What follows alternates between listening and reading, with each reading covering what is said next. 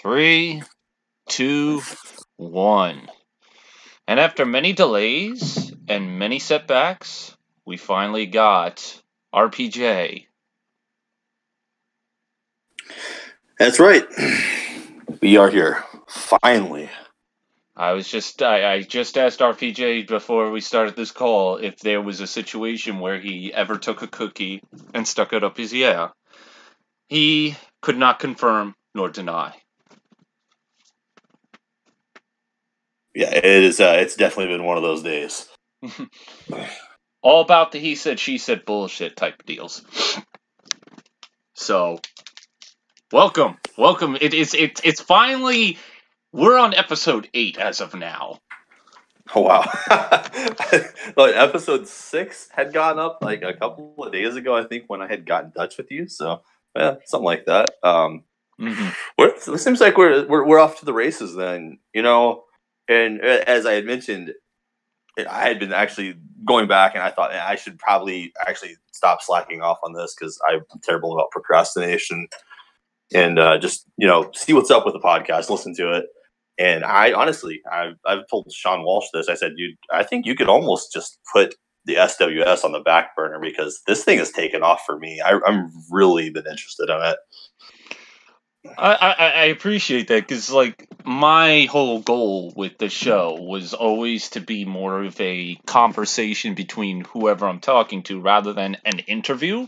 Um, even though sometimes it comes off like an interview because I am asking questions, but I want it to be more of a bouncing off ideas type of thing because I think it flows better rather than just me asking questions, especially if I don't know all that much about the other person because that that was something I learned from watching Smokey's podcast. That uh, Right. because Well, I mean, and as I say, I believe he his his uh his train of thought going into his, from what he said at least, is that he uses his as a way to learn about people. and and that's fair enough, but um, I just think he goes about it in the wrong direction. Or I, to, to be fair, to be perfectly fair, other than the one that he did with Max, which I guess we'll get into later on uh, on this edition. That I haven't watched any of his, or I shouldn't say watched. I haven't listened to any of his podcasts other than the one that he did with me. And from my experience, it didn't seem like he knew of my career and just talked about himself. Which, again, it's his show; he could do whatever he wants. But it just, to me, it came off off-putting personally. Yeah, definitely. I mean, uh, you know, you said everybody kind of has their own their own flavor and style to it. Um, I honestly, uh, if I may get into this a little later, but you know, like I, for me, before I knew a lot of people in the community, and I was just kind of breaking in, I guess you could say. Um, for me, I, uh, Sean's Sean Walsh show thing was like a big a big way in for me. I felt like I learned a lot about a lot of different things that I didn't know about previously, thanks to that. So, uh, to me, I, I just think the the informative side of it. I like that this is kind of discussion driven, and you know, you do ask questions. Has that you know to me that's that's where everybody learns. Is it's from asking questions, and to me that's kind of the how things are at the end of the day, where you want things to go instead of just you know you inviting people on just to talk about yourself. Right. And the one thing I always like to talk about, especially when I have guests on the show, especially ones that have that have feds, is uh, the difficult nature it is to run these these companies and and not that it's so much like like I don't want it to give off that vibe that you should never do this. If if it's fun for you and you are willing to put in the work, then by all means go for it. It is worth it in the end when you actually are able to get the content out.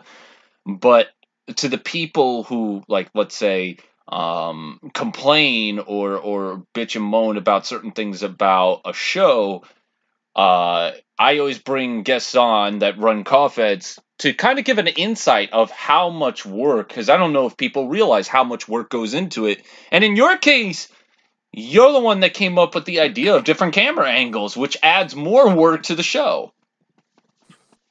Yeah, um, I, it's funny. This is one of the things. Like as I started listening to this more, um, that you know that got brought up. I noticed, and I was like, it, it's cool to like to kind of get, I guess, get the credit for it, but at the same time, like you know, I I can't really take all the credit for it that I've been given because what I found out from, especially like um, being on Twitter mainly, a lot of it came from Twitter for me, is that there's a lot of people who's been doing things like you know using uh, say custom camera angles, whatnot.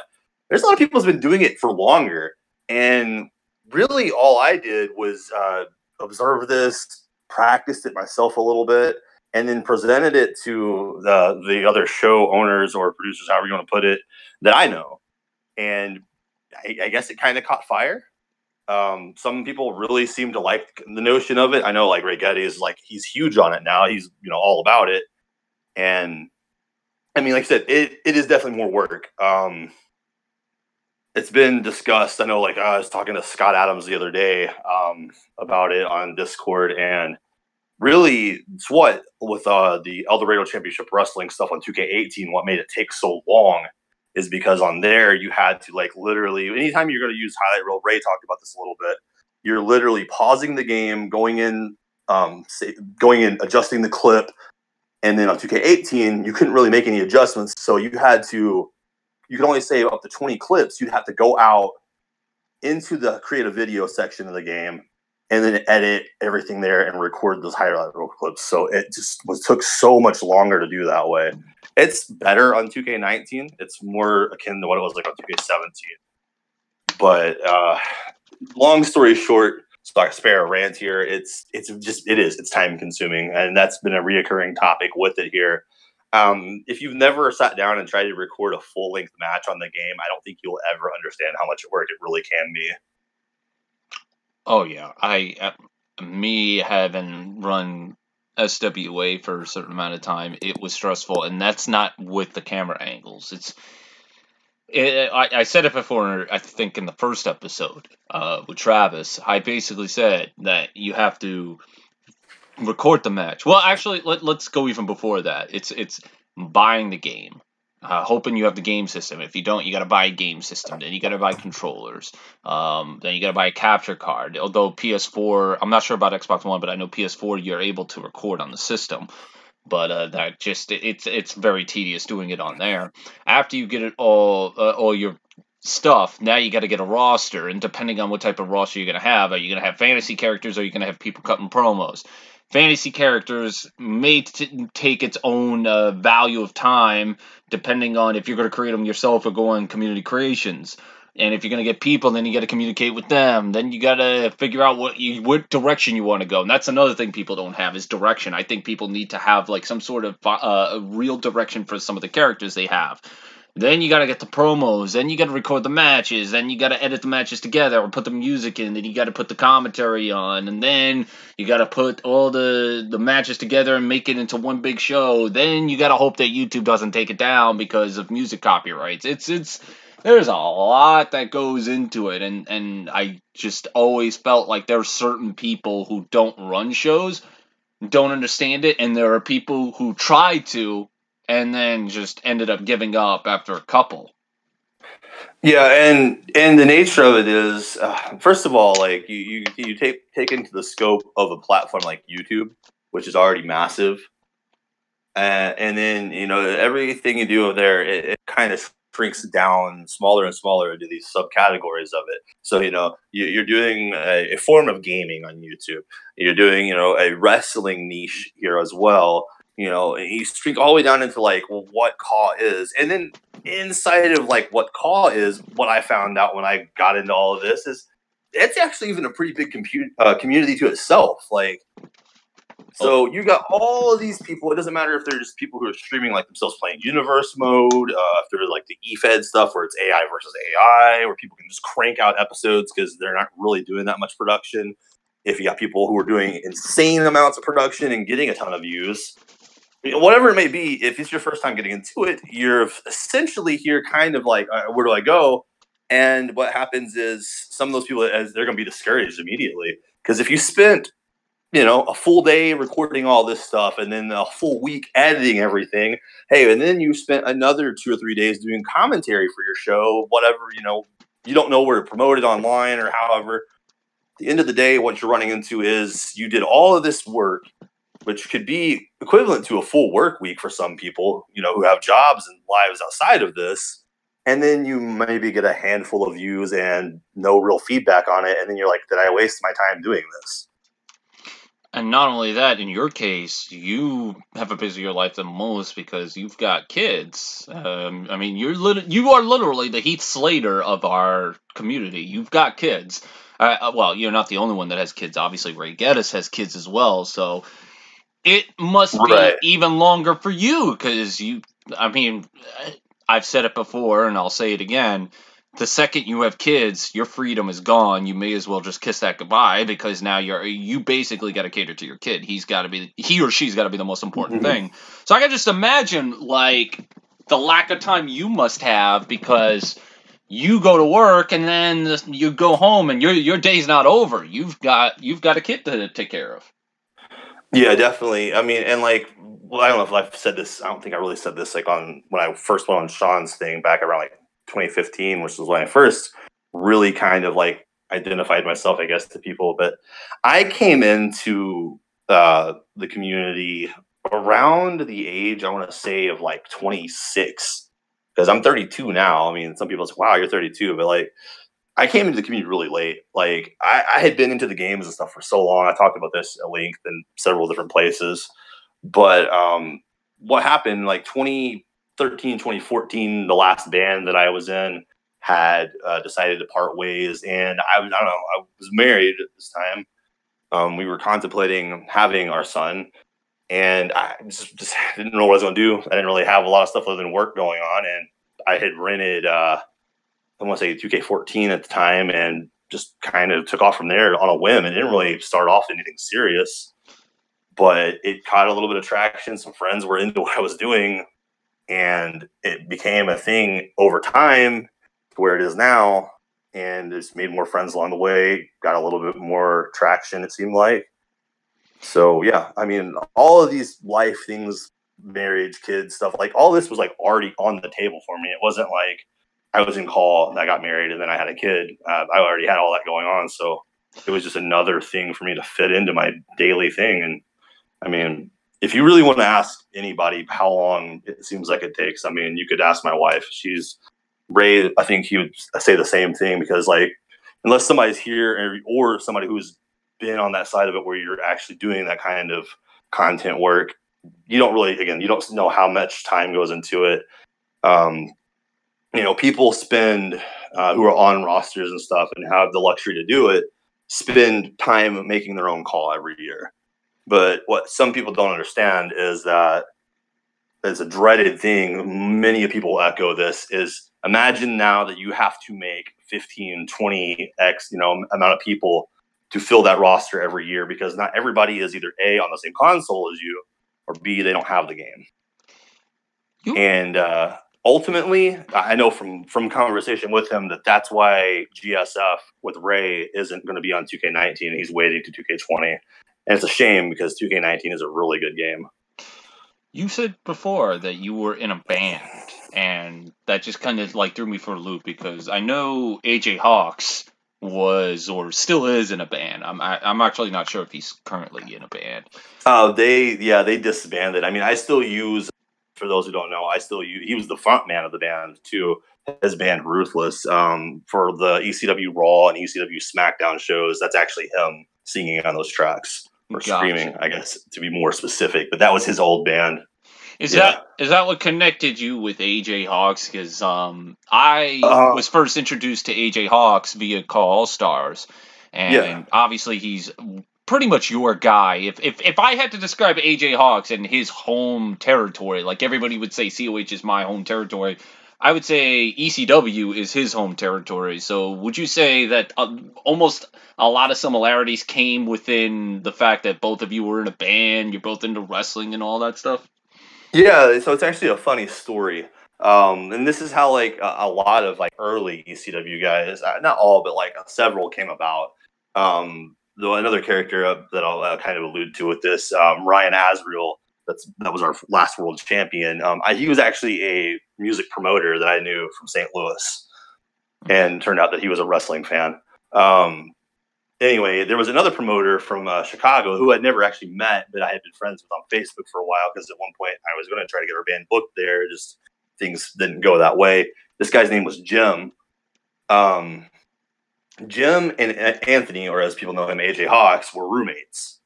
Mm-hmm. And so Jim booked uh, Ruthless, Anthony's band, all the time. And uh, you know, he hit me up one time and he was like, "Hey, man," he's like, uh, "You know, my roommate here, Anthony, he's actually really into wrestling even more than I am." He's like, as Jim was on our show at this point as a character, he wasn't on for very long, but he was briefly at the time. And uh, he was like, you know, maybe I could have him come in, you know, as like my partner or something. And I was like, yeah, sure, no problem. Because, you know, I'm just trying to build a roster at this point and get as many people as I can. And uh, it turned out that AJ or Anthony was actually in wrestling school at the time and uh, ended up finishing up his wrestling school and had just started taking bookings uh, at that time and it just clicked. You know, we started talking about wrestling, and the music thing popped up too, um, and it just kind of took off from there. And anybody who's you know in talks and conversations on the ECW side of things knows he's very involved with stuff now. So uh, it's just yeah, it's just been one of those uh, one of those connections that's just kind of lasted. I mean, he's that this was going back to like late 2014 when we were like in our infancy. Oh, so he got into wrestling in his mid twenties as opposed to his early, because I think he's like yeah, a year younger than me. Yeah, I mean, he he might have been like as far, yeah, he might have been uh, in longer than that, but I know like he was in he was in wrestling school. He was finishing up training and stuff around that time. Okay, um, so when you started to establish that this guy was like like you started to see a lot of similarities between you and him um, you just pretty much decided, okay, I, I should bring this guy in and make him at least one of my main guys for the foreseeable future because uh, I could trust him. We're obviously got a lot in common. Uh, we're close, so pretty much that that's that that was the deal. Yeah, I mean, like you know, you, I think as like, well, I can't speak for everybody, but like for myself, like I gauge a lot of people when they come in based solely off their interest in in the uh, product, quote unquote.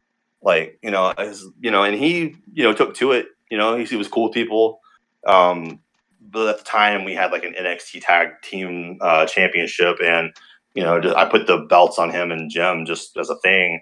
And uh, my booking was super terribly inconsistent back then. I really had no idea what I was doing. But you know, they held the belts briefly um, at one point, like I had these plans to make him like an NXT champion or something. But as far as like uh, his canon and arc, I guess you could say, in ECW went, another guy who, ironically, I'd also met through music in the St. Louis music scene, who uh, then went on after leaving ECW to become a pro wrestler and wrestles around St. Louis still. Uh, his name is Kyle. Um, his character was called McNasty Bones on the show. Um, he had been with ECW since like the first day that I launched it. Pretty much, he came in really early, had uh, always been really involved, and was just a really cool guy. And uh, he was supposed to actually at the time be feuding with Jeremy McGlasson, but wasn't really filling Jeremy's character. And he was like, "Let me feud with this AJ Hawks guy instead." So these two, like you know, AJ basically gets, I guess, what you could say, the call up, and these guys just hit off. And uh, people who were around in that era, I guess, they would tell you that it, it, was just super entertaining. Like it was hilarious. These guys were just off the wall. Some of their promos, and uh, people people loved it. Right. So, uh, so you know, people were immediately like pushing me to like trying to make AJ like world champion and all this. And I'm like, nah, he's still early. You know, he's good, but he's still early. I don't want to like strap a guy the belt just because essentially, like, you know, what do you do next? If you already win the world title, where do you go after that? So I, I, started kind of at that point started kind of giving some uh, better thoughts to booking processes, and it kind of just built up and built up, and then we got to the point where I did have AJ like cash in his money in the bank that he won and become champion, and uh, I think it paid off as far as that character goes, at least.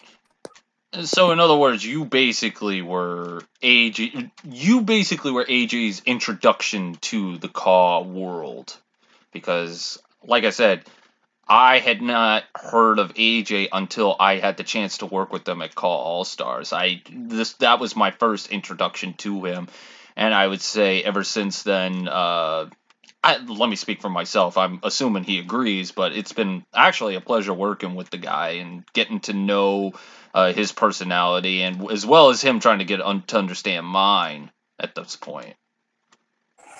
Yeah, definitely. I, I think you could. I think that's a fair, a fair uh, assessment. hmm You know, and, and I, I've got a lot of a lot of friends um, and other people that I've met who just, you know, I, I would say maybe that I, I introduced them to it, but uh, uh, to me, that's just been kind of a perk for it. Is you know having people who share this common interest and showing them a wider perspective of it. You know, and then they meet other people.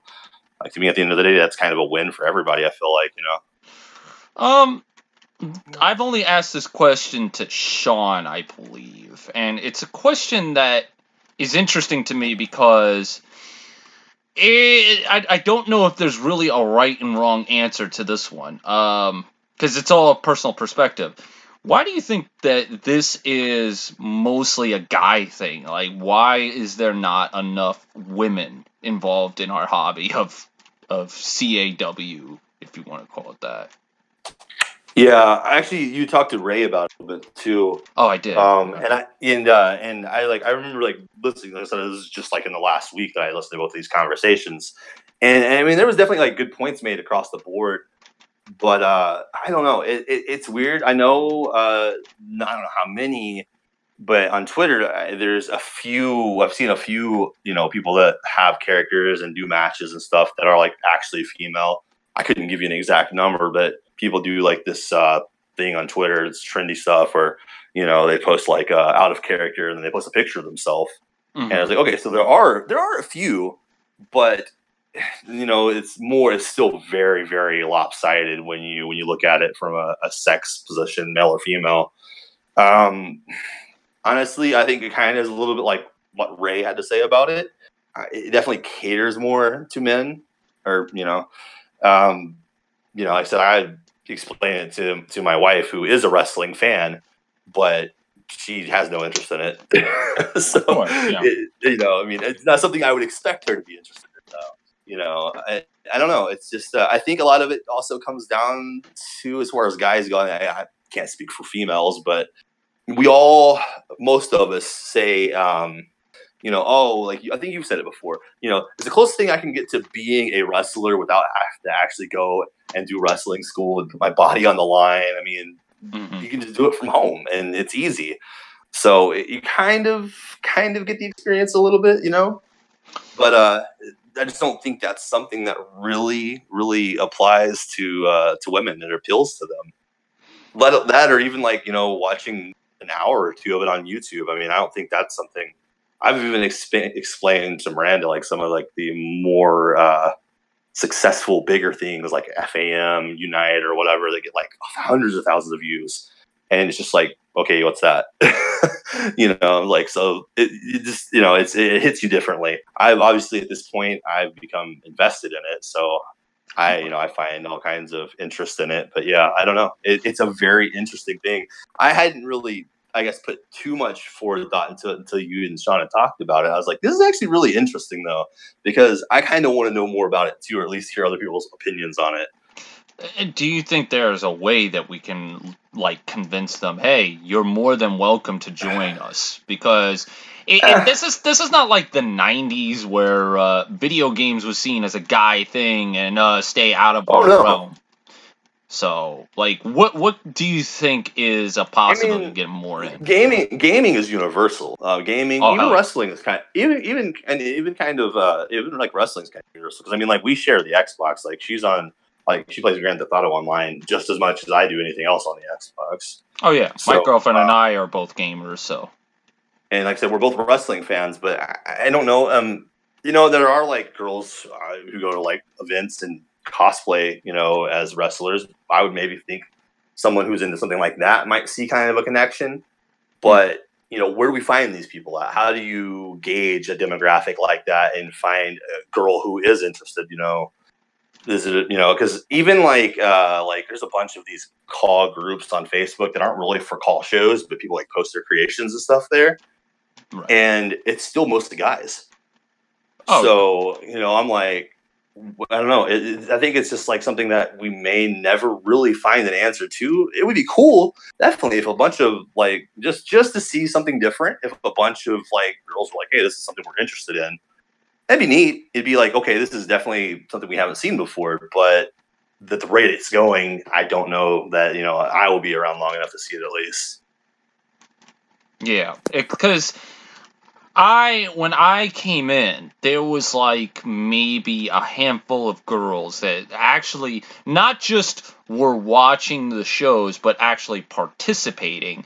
And I think out of all of them, one participated for the long term. Like like and I'm talking the long term in the sense that she was invested, she uh, had uh, character ideas, she was always trying to improve and eventually she just like stopped getting involved because she knew she was like well i don't want to be talking to a bunch of mannequins or just a bunch of uh, no names that, that don't cut promos or just fake characters because there's not enough women that want to get involved. She tried to be a manager at one point uh, and it just didn't it just wasn't for her. So she just basically said, you know what, this ain't for me anymore. And it was just a shame to see that personally, because I, I think it would bring more variety to the table for these shows to have some girl promos. That that's always been something that I was always wondering how we can bring more of that in.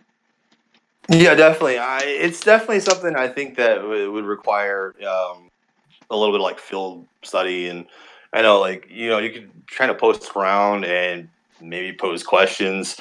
Maybe if if there's a, a friend that's a female that you know is kind of interested in wrestling or something, I guess you could like show them, say, "Hey, my friends and I do something like this. You know, do you know anybody? Do you are you interested in this?"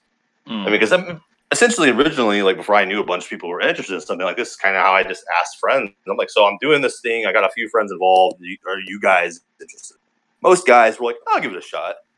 Right. You know, is it like will will more females do it? I, that's hard to say. Again, it's just it has to really appeal to them in a way, and uh, I don't know. Um, I do agree. I think it would be something that would give it more variety. Definitely. Like I said, I know I've seen a few shows that there are girls involved in. Not a ton still, but you know, you could definitely tell the difference between a guy using some kind of a voice modification thing to sound like a girl versus an actual female's voice.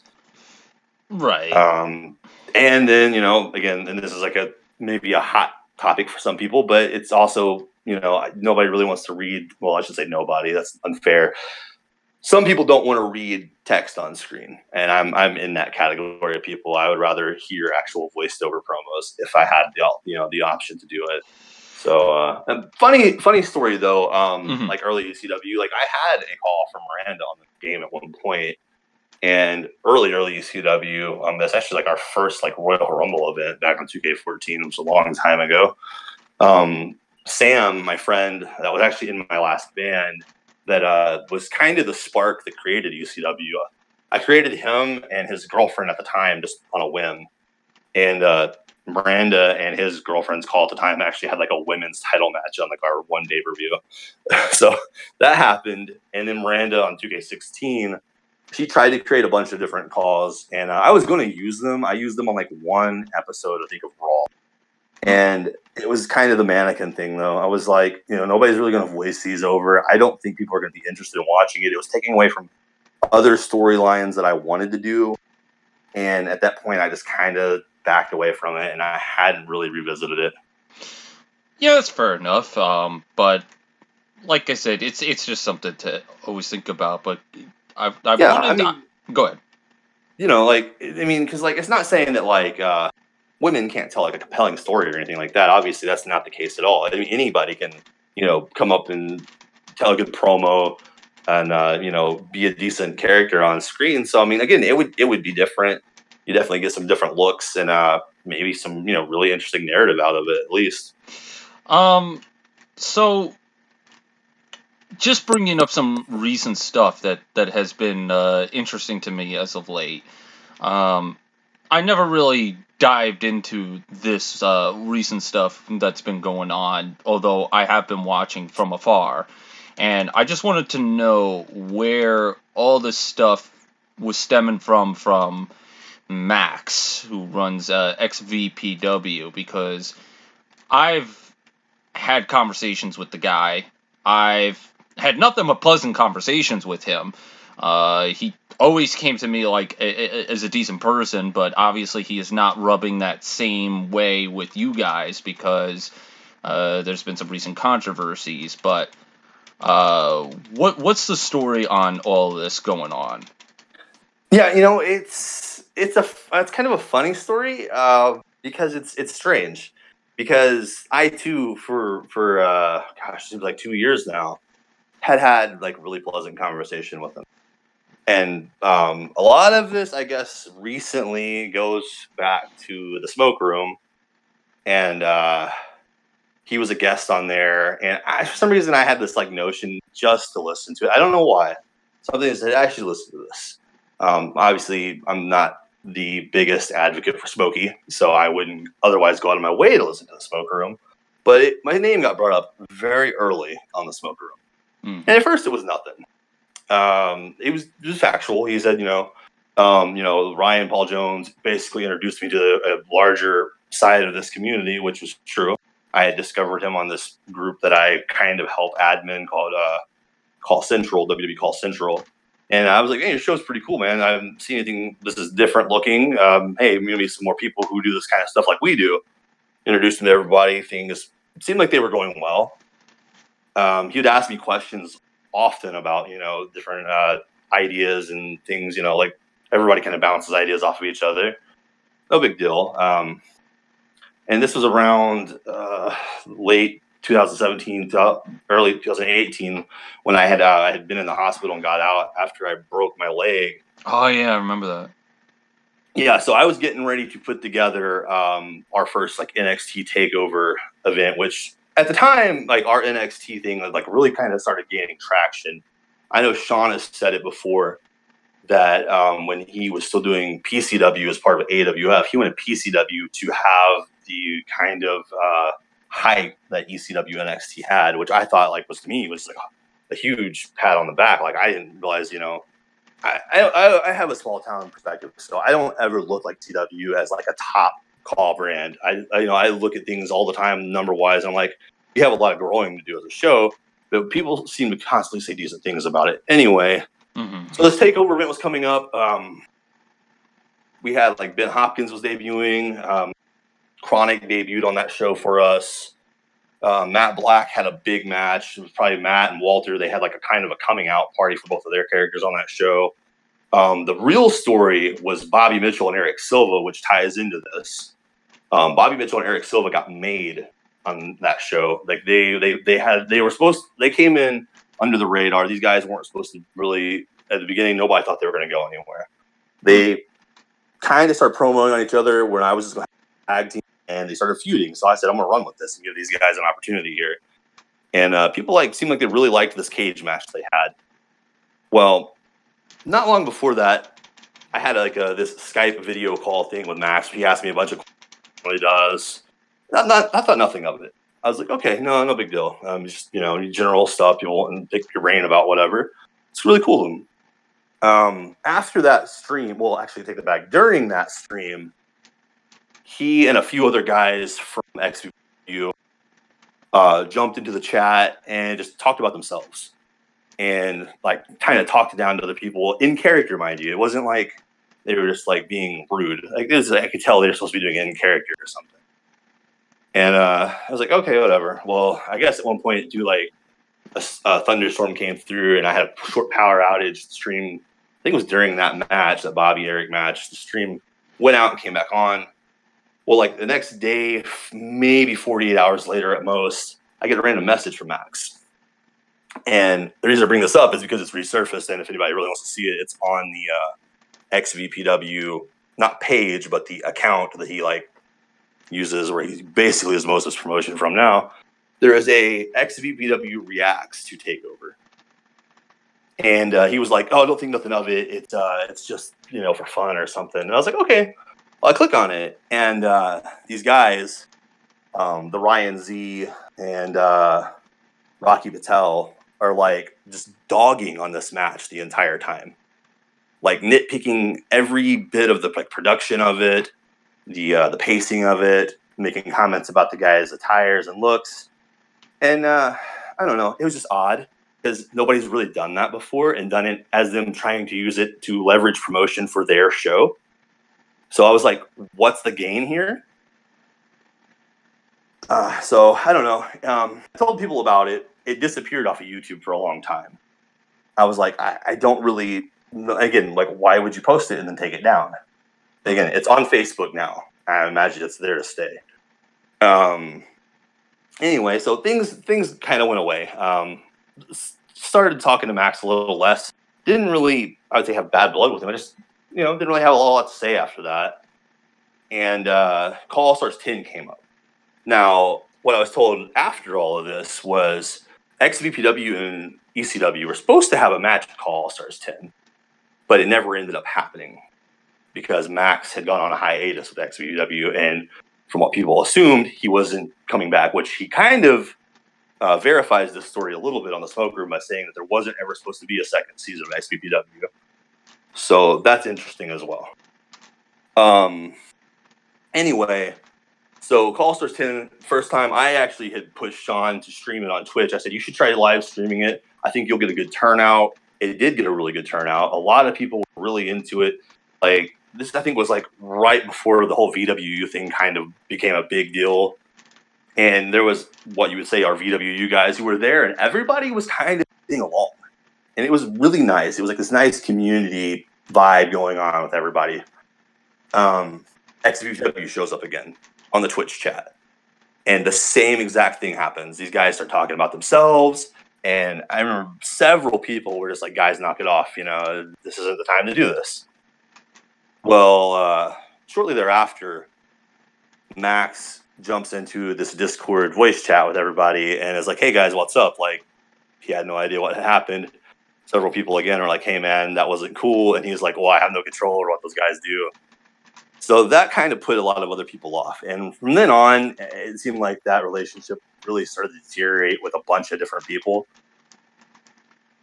Okay. Nothing had really nothing had really been said since uh, this. That was last summer. Then fast forward, fast forward, fast forward. The smoke room episode came out, and as this, I only made like 21 minutes into the episode. Honestly, I was at work. I listened part of my break, by the 21 minute mark, I had been completely dragged under the bus. I'll put it that way. so. Mm-hmm. I, I, I listened to the smoke room and I messaged Max myself personally saying, dude, you came off so unlikable. You came off so unlikable. I get that you want to get the the product out there. You want XVPW to be noticed, but like when you talk the way that you're talking, it's only going to turn oh. people away. It's only going to disgust people. Nobody's going to want to even like associate with you at that point. So I just basically gave him that opinion, and the only thing he can only come up with to me at the moment was we'll wait and see what happens. Because I am a part of one of their shows that's coming up. It's called the the Extreme Rumble. Right, and, and, and there's quite a few seeing because you know I, I, don't make a point honestly uh, as far as XP like a, a knock on them. I, there was a thing a little while back on the CAW shoot thing on Facebook where uh, everybody was doing these like live these live video things like a live Q and A or whatever. Mm-hmm. I remember Max asking me on there like you know what I thought about XPW. I told him I said you know I think everything's great. I think you do a good job. Obviously at the time he was getting a lot of views on YouTube and stuff. I said, but honestly, to me, I think the comedy was a little overdone for my liking. That's not to say like I think the show sucks. I just to me, I, I like a little bit more grounded storylines and believable characters and stuff. You know, uh, no, no lie, no surprise here. I'm a big WWE fan. Mm-hmm. But you know, so I don't know if that had something to do with it too. It's hard to say because none of this has ever really came up in a conversation.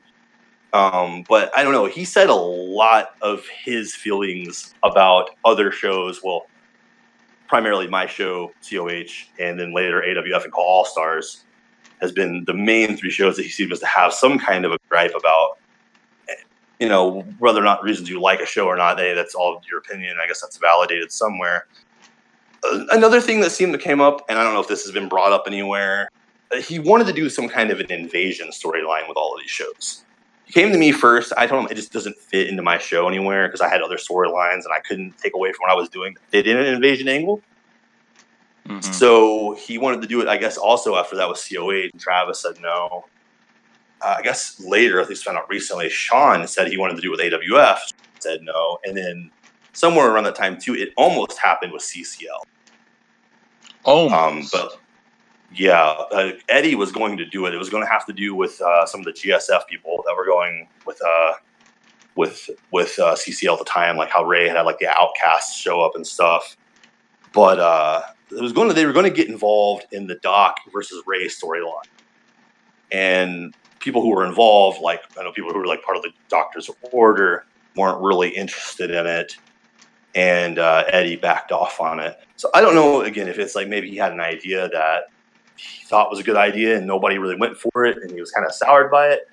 At the same time, a lot of this it feels like it's meant to be some kind of tongue in cheek thing I feel like it's supposed to be taken lightly, but it's the way that it's done and it's so unannounced and not planned that when people just start taking shots at you, it, it hits people the wrong way. Mm-hmm. Because I've heard people say, I know Smokey has said it. Some, I think on, on his call shooter somewhere, he said it before, where he looked at things like competitively. I know Max, I guess, looks at by the way he talks, looks at things competitively because he kept bringing up like his subscribers versus my subscribers and all this. I don't look at it competitively. I really don't. Um, that's why I try to work with other people, and that's why I think CAW All Stars is a great thing. Not you know, some somebody might be like, "Oh, you're just friends with Sean." No, I really I think CAW All Stars great way. CAW All Stars ten showed that people can work together. You know, a lot of people praised Zahaya for the uh, match that he did. It was like Xander versus Zach Starr. Like I had never really watched the match either of those guys before, and that match was great. People loved it and uh, people talked about like Eddie Mack and uh, Mick McMichaels from Extreme CAW Wrestling doing commentary together, and, and, that's the kind of stuff I think that to me across the board is is an end goal for everybody is people working together in a cooperative manner. But when it comes to XVPW, a lot of times it's like it's supposed to be some kind of faux ratings war, and it, it's not really appealing. Like when when it's coming down to, if I'm being blunt here, what I would call like people just trying to measure dicks. Nobody. What does that? What does that do for anybody? Well, in this case, no, because we're not competing for the top spot. We're we're, we're basically a community that tries to work together. Not only that, we don't have exclusive talent. Uh, I mean, you'll probably have one or two guys here and there that's exclusive to that company, I would say at the moment, Stefan Guerrero is pretty much exclusive to COH. He doesn't work anywhere else that I know of. Right. And I believe on the episode right before this one, because he was on before uh, this one, uh, COH was the only company he's currently in at the moment. But suffice to say, um, when talking about uh, talent, most of the time, talent is working in multiple companies, whether it be one character working in all companies or one guy portraying as different characters in multiple companies, something that I usually do to kind of, you know, vary it up a bit. So, I don't see how you can have a war because what if you have a company that has talent from that that that's in both companies. Like, are you going to make them choose sides at that point? Yeah, and, and this is kind of like I know that, that that strikes me about it. That's odd. Okay, like so we were talking about all this uh, a bunch of us on on the ECW Discord server the other night, and you know we started like okay, one of the things that got brought up was uh, there was a number thrown out there like uh, as it was said by him, Max. Like these shows draw like 17 views and that's like half of these 35 plus rosters. And uh, you know, so me being like, uh, as I tell people openly, I'm like a statistic analytics nerd when it comes to this stuff. I always look at like the YouTube Creator app on my phone, or after a Twitch uh, stream, I look at my stream summary to see, you know, kind of where that. And I try to like kind of gauge myself and my own content going forward that way. Um, I always ask people for feedback. Anyway, I started looking at some of these numbers and stuff, and like Ultimate Glory Five. I know you, Travis, talked about Ultimate Glory at least. Ultimate Glory Five is like 1.1 thousand views. Right, And right, right. I, so like it started to make me scratch my head, and I'm like, where is this even coming from? Like I, I feel like at this point it was just trying to get some kind of a, a reaction. You know, um, I, this commercial apparently was recorded a long time ago, but it just now got uploaded, and it's, it mentions shows like directly, and you know, it says that they're better, and so to me, I look uh, another like you know, going back here, another story. Like I've said this to many people, Travis self. COH was the first real show that I watched, as far as CAW. I, I found it on a whim. I actually found VCW that Scott Adams ran. COH was a commercial on VCW. VCW was kind of non-existent at that point. I watched the COH show instead. Um, I remember being awed by Ultimate Glory Four. Like there's like uh, your thing with Alex, the video package stuff you guys did for all of that. I was like, wow, I've never seen anything like this on a the WWE games thing before. Mm. Anyway, so me, it's been about okay. They already get you know 1.1 thousand views on Ultimate Glory. I would like to get at least part of those views. So, you know, how do you appeal to that fan base? I guess you could say, or that group, or whatever. Do you appeal to them by disrespecting them? and telling them that that show that drew a thousand views was a waste of your time to watch it for those thousands of people that clicked on it and watched it? Or do you, you know, work with them, you know, pick people's brains, get to know those people, and try to take something from it? Well, yeah, and, speaking of uh, COH, again, it's one place where not only that, COH has had a reputation for working with other CAW companies and doing uh, duo shows. You know, like they they'll, Yeah. they'll do a show with, let's say, uh, the first one that's coming to mind right now is the one that they did with YWF many years back, back in like 2012.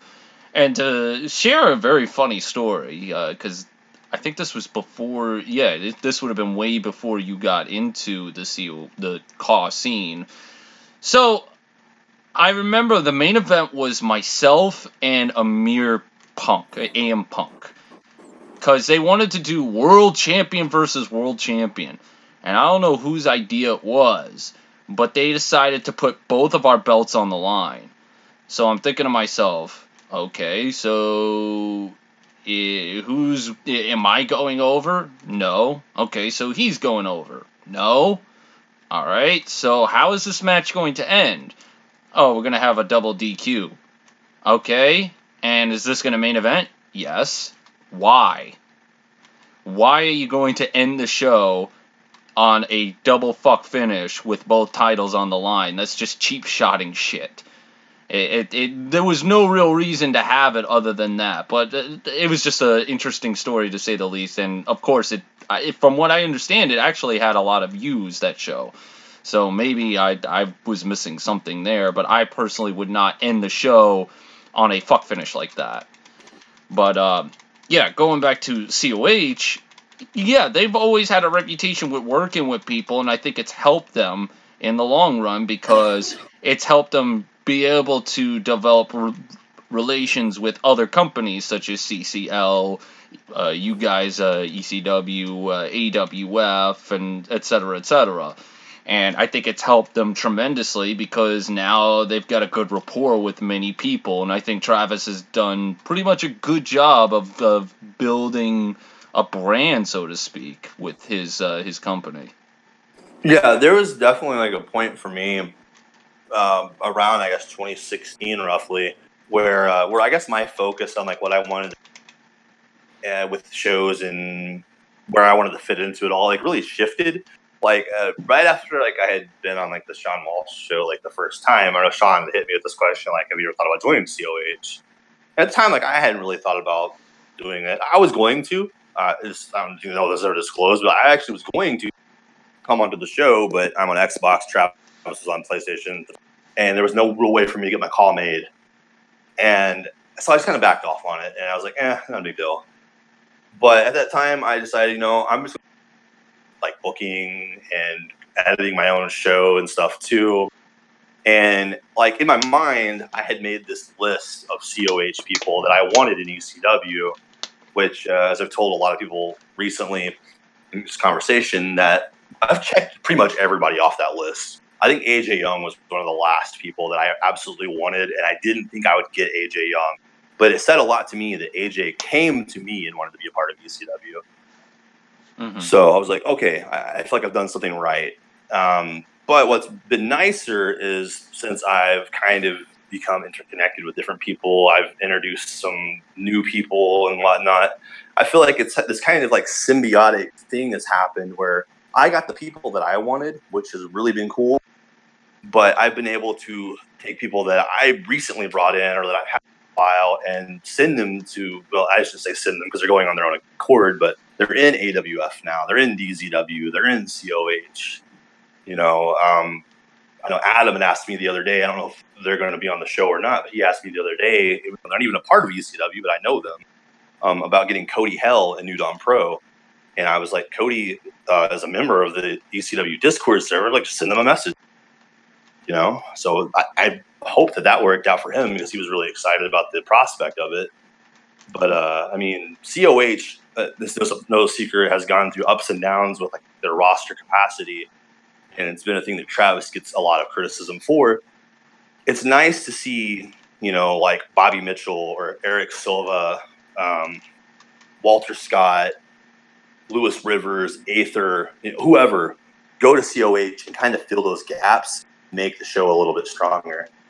Oh yeah, I I think Travis's only uh, flaw is that his communication could be lackluster at times, because uh, obviously it has led to some uh, problems between him and certain roster members. Obviously, uh, he will have a situation where uh, e- even myself, there there'll be communication issues. Like the biggest the biggest example to me was um, it was it was billed as one of the biggest battleground main events. It was myself versus uh, Nate, and it was a tournament for the uh, COH Global Championship, a new title for Battleground. And Travis didn't really make it clear that he was putting Nate over. And the the finals, from what I understood, was either going to be between uh, Nate and Goonie or myself and uh, Adam Jackpot or Kenyon Phoenix, as he's known in uh, COH. Um, but suffice to say, uh, where was I going? Uh, so it, he made it seem like he was uh, gonna go one way, but he actually went the other way, and it was kind of like, why didn't you tell me this beforehand or make it a little bit more clear? Because the communication sometimes, like I said, can be a little bit lux. Uh, and and I don't know if you were watching during when I was coming back uh, to face Daniel Mars when I made my comeback at Anniversary. Yeah. Um, yeah, I, I mean, like, for, I, I, I tried to watch it in like 2014, somewhere in there when I started following it, which was like late, probably towards like the fall of 2014.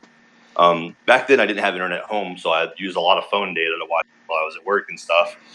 Um, but I would say from like probably 2016, late 2016, definitely 2017 till now, I, I, try to watch it very consistently. So I remember the tournament when the new uh, global championship was debuted. I remember all of that. Um, I remember you and Daniel Mars thing because you, I mean, you may, may or may not remember, like around that time um, is when Doc brought me in to eventually be his replacement on commentary. Yes. So like I commentated a lot of the stuff with the Daniel Mars stuff. The late the later part of it, I should say. Mm-hmm. And and uh, I mean, let me finish this point, and then I'll, yeah, I want to ask you this question. So basically, I had made a bunch of bunch of videos for that return that, and I told them the order that they would show up, and they would show up once every episode, and he kind of screwed that up too. He kind of screwed up the order of them and and repeated some of them. It was just a little bit weird, but now that we talk about um Daniel Mars. Um, I remember seeing a comment from you saying that you were not a fan of Daniel Mars as far as a talent is concerned. I'm not sure if you if you were also talking about the individual. Uh, what was your issue with the talent aspect of Daniel Mars? Uh, yeah, definitely not the the person. Um, I mean, I know like uh, Daniel's rub or David has rubbed some people the wrong way. I, never really had a conversation with him personally, so I have no basis to judge him as a person. Um, the the character, uh, there was a moment definitely in the working with like your character and accuracy and eradication. I thought the character was going to like peak. Like I don't know, you I think you and Travis had definitely talked about this. Where, like you were like really kind of invested in. Um, up and down until that point, I don't know. I think the character really had a lot of legs to stand on. I remember the like the model, the pop model thing, like way back, you know, when you feuded with Scott Adams and stuff. But it was nothing real crazy then. Um, what really kind of put me off was uh, after the first CWI, um, he cut like a shoot promo on Battleground. Oh yeah, in, in, in the middle of your feud and this, if I remember, this was like maybe if not the go home, it was like very close. It was the go home. So, and I remember doing the commentary, I think with Doc, and he's like name dropping Sean Walsh like by name out of character, it seems like, and stuff. And it, it just to me, it really hurt the storyline that you guys had going on between you and him. And I think maybe in that promo were you both in the ring? It was like he was talking to you. I when like he you guys had a face to face when said he that. said that promo, like with that part of it, I wasn't in the ring yet. I didn't come Okay. to the ring till after the promo. Right. Okay, that makes sense. Yeah, and I don't know. Uh, this is a, it's a uh, a continuity thing. I guess is what I'm trying to get at here. Um, it just to me, it, it really, it really damaged what that character was supposed to be, and why, like, where were we supposed to, how are we supposed to feel about him going into Ultimate Glory now? So I don't know. It just it didn't need to happen. I guess you could criticize Travis and say he shouldn't have aired it, or he could have edited it, or or whatever. Tw- hindsight's twenty twenty. But as far as that character goes, it, it derailed for me at that point. What's funny to me is that he he t- showed me that promo before it aired, and I even said to him, "I don't think it's a good idea that you go that route because Yeah, I knew he was gonna ruffle some feathers, and I guess he was perfectly okay with ruffling some feathers." However, I just didn't feel like it was going to ruffle feathers in the right way. Like nobody was going to come to his aid or, or defend him or anything like that. right. Well, and this is the thing, okay? Because uh, I Travis stuff about like the whole Sunny Star Wars spoiler gag.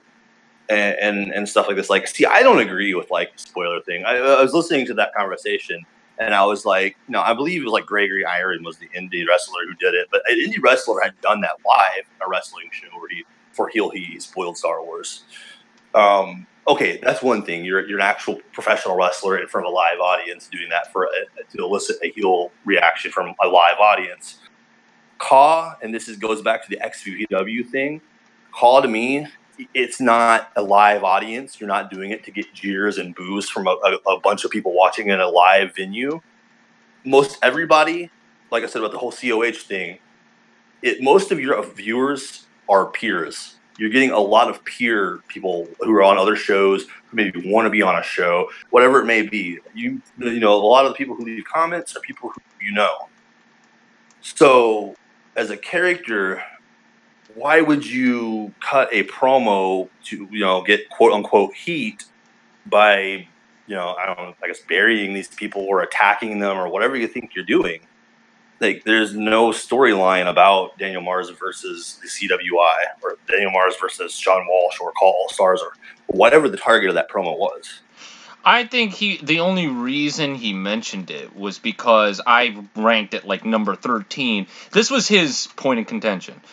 He said it was because I ranked it number 13 while he ranked it uh, like literally just scratching the surface at 100 even though I was gone for a good port like the first half of the year while he was basically the leader of the eradication type of deal. That was, I guess, the point. Not that I agree with it anymore. I still don't think he should have cut the promo, regardless. I, I, I can say this much because I know because I was in part of this that he almost didn't make the list. So I mean, if he wanted something to be upset about, I guess he has that. At the same time, as we saw with the CWI list this last time, um, JC Wolf made a big stink out of it. Did um, right. Um, you know, I, I think people getting attached to this number on the list is a little far gone. Um, really, to me, I, I think is I always, I look at people who have made it higher on the list in a year's time. Who you should be looking at those people and saying, "Hey, congratulations! You know, you're a character on this all this fictional thing of stuff that we do, and you guys are doing good things." And it tells us that as us booking, we also booked you in a good way. Now, again, the, the communication that you brought up, uh, character ended up in that, or you know, you almost didn't make the list. Mhm. Maybe there's more to the story than you're not seeing. It's not just that somebody puts you at 100 because they dislike you. Right, right, right. And and again, I don't know what people's consensus are with Daniel Mars. Like I said, I I, I've I've heard from afar lots of different things. I've never worked with him on a show. I, I don't never spoken to him personally. I, I I don't know. I can't say anything myself other than what people say, and that's not me. That would be fair for me to judge him because of what somebody else said. Right. And he came on the show. He was he was on the third edition. His was one that I, I didn't listen to. So again, like I have really no basis to go off of. I was like I said, I was kind of listening to the ones that interested me, and that one I just skipped over. Honestly, he basically talked about clicks and said that there are clicks in, in mm-hmm. CAW and talked about that and I'm sure he had a point, but he just presented it in a really bizarre fashion. I didn't understand because it's like been it's been something I guess that's I guess been brought up off and on, but it, to me it seems always seems like a cop out when when somebody I guess didn't get something that they wanted out of it. Eh, You know, oh, you know, you, you put your friends in that position instead. I, I don't know. I, Right. I, I don't know because like I it, there is that argument that there are clicks. Um, is it one of those things that they're going to stick out for their people or the, the people that are within the clique? I don't know. I just know that everybody has a different group of friends. There are people in this community like okay, I don't really know Aether all that well. Mhm. I don't have any bad or good opinions to say about the guy. I don't know him. Um, I think he's a good talent as far as talent wise, but I can't say for certain if he's a bad person or a good person or what have you. Um, do I think that uh, he's part of any clique? I couldn't say for certain because I don't associate with him all that well. But to, to to Daniel Mars's point, he believes that like he he said that the clique that he was referring to was myself, Stu, who was Zane LaFontaine, Alex, and Travis. Like that was the best example he could come up with. And I couldn't even remember a time where all four of us were in the same room together. right and and and if you're correlating this to like somebody getting some like prime booking or something on a show uh, uh, that has to be at some point what it comes back to whether that's like the main focus of a, a statement like that or not.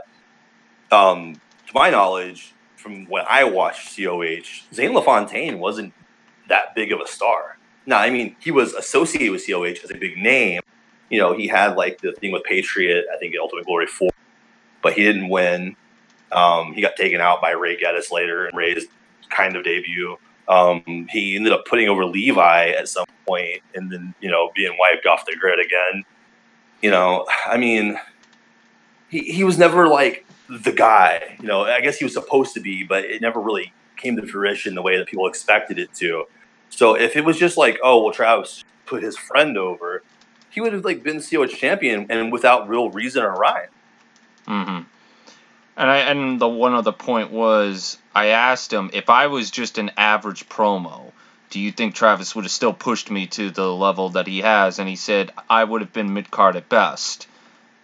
And I didn't get that either. I was just like, Okay, so in other words, he was going to treat me like he would any other person then. Yeah, like like I said, I, I don't know, I don't know how with your program with them, so maybe you can lend some insight to that. But for me personally, there's lots of guys in, in ECW alone who's come and gone. There's people who were good friends of mine who, who came and gone. Um, some of them have come back recently. But communicate communication as far as that kind of stuff goes to me is like very key, number one, like top of the list things for if I'm gonna like invest and write the story for your character and do a lot of editing on your matches and stuff. Like guys who to me look like they're just here, maybe their friend invited them and they're not to me, I don't think they're actually watching the show. I mean, I can't blame somebody if they're busy. We talked about this at the beginning all this. Like if you're busy, maybe you work two jobs. I don't know. Maybe you have a very busy family life or whatever, school, could be a lot of things. Um, so this is a priority. Obviously, your life is priority, but you said you were interested in this when you joined. If you don't show that interest, if I message you and I'm like, "Hey, man, you got to do something for it," and you never message me back, you're left, I'm left on red. I'm not going to put a title on you at the end of the day because right. there's no there's no communication. There's no I've, I've in my very early not knowing what the hell I was doing booking days. I did, and then random champion guy quits the show and deactivates his Facebook for no reason without telling anybody. And now I have a guy who's just a character holding a belt. Oh yeah, that that was one of the biggest criticisms of uh, Levi McIntyre and uh, Austin Reed when they won the tag titles. They just became mutes at that point. Yeah, and speaking of and speaking of Levi McIntyre, because I know I brought up uh, where you were on his show, like the Wonder Bros. Yeah. Um, I actually he asked me to be a part of that show that ICW is called. Yeah. Um, he asked me to be a part of it, and I said I got to join on a condition. Speaking of communication between talent and Booker, because I was talent at this point. This was around the time where I had decided like my, my role on shows was going to be going forward. Um, I, I and then you see it like in GSF or like DZW, but like RPJ on other shows has manager. I don't want to be booked and I don't want to win titles and whatnot. I had told Levi that I would come in and bring in my uh, the call for my son Reed that I feature like on ECW and storylines and stuff. This is like one of the few shows I think like Reed and uh, his tag team partner were on PCW for a little while too. Um, but I was like, bring Reed in and have me manage him. Well, that never happened on ICW. I ended up uh, just being basically me as RPJ being like a jobber. Right. So I, and I, I, never understood that because like I even like cut a promo for him for this one match one time that never made it to the program. And uh, I thought at the time it was a decent promo. I mean, I don't cut a ton of promos because, like I said, I'm not really a talent. But I was like, okay, and uh, it just there was no real communication there. So, Why are you never a talent? Uh, I just I I read I readjusted the way I look at it. Mm-hmm. Um, like I said, this was I I was gonna I really wanted to be in COH's capacity, and then I stepped back and I've kind of looked at it now. Like I prefer to kind of help other people build themselves up, uh, whether it's them as a talent or whether it's uh, somebody's got another show and you know trade ideas with them to give their show some a different look and perspective. It's allowed me to not have to have that extra layer of uh, I guess, dedication to where like now I have to owe people promos all the time and I can watch shows kind of leisurely and still give my feedback on the show without, you know, really being, uh, it, low, it lowers my accountability. Oh, so so mostly you don't want to be that guy that slacks. Yeah, because you know, because I mean, I am a quote show owner, and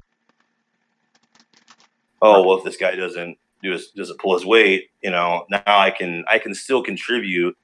And also to me it shows the people that like you know i don't have to be invested in AWF but i choose to be invested in AWF so if i can be invested in it and you're on that show then you can be invested in it too. Right. So it kind of pulls me back and lets me take a step back from everything. Um, ray wanted me to be a talent on GSF and i was like nope i will be a manager just have you manage somebody and uh, it's just it, it's, it's easy for me i like it i, I think it's cool because I said I've been a fan of COH for so long, like as just a fan. that like it was kind of an honor for me to get asked to do the commentary for it. I like doing commentary. That's become my other thing that I'm actually quite passionate about with CAW. I love doing commentary now. Mm-hmm. So now the one thing that I, I, I, would say is that you have a company that's named pretty much after an actual promotion, ECW, obviously different initials. right. What's what's the deal? Why the similarity in not just ECW, but you got Raw, NXT, and SmackDown. It, okay, it's this is like this is a common question, and it's clear cut answer for it, and okay. it's just it, it, uh, with time. I'll start with saying this: with time, some of the uh, CPV type events, I'm kind of deviating from the expected names. Uh, as this season progresses, you'll see some some varied names, still references to things that you would recognize, but I've tried to mix it up a little bit. Um, okay, so ECW before people know the ECW that it is today, I had I said I have always, always, always played wrestling games. Like no joke, I have. This makes me sound like really old.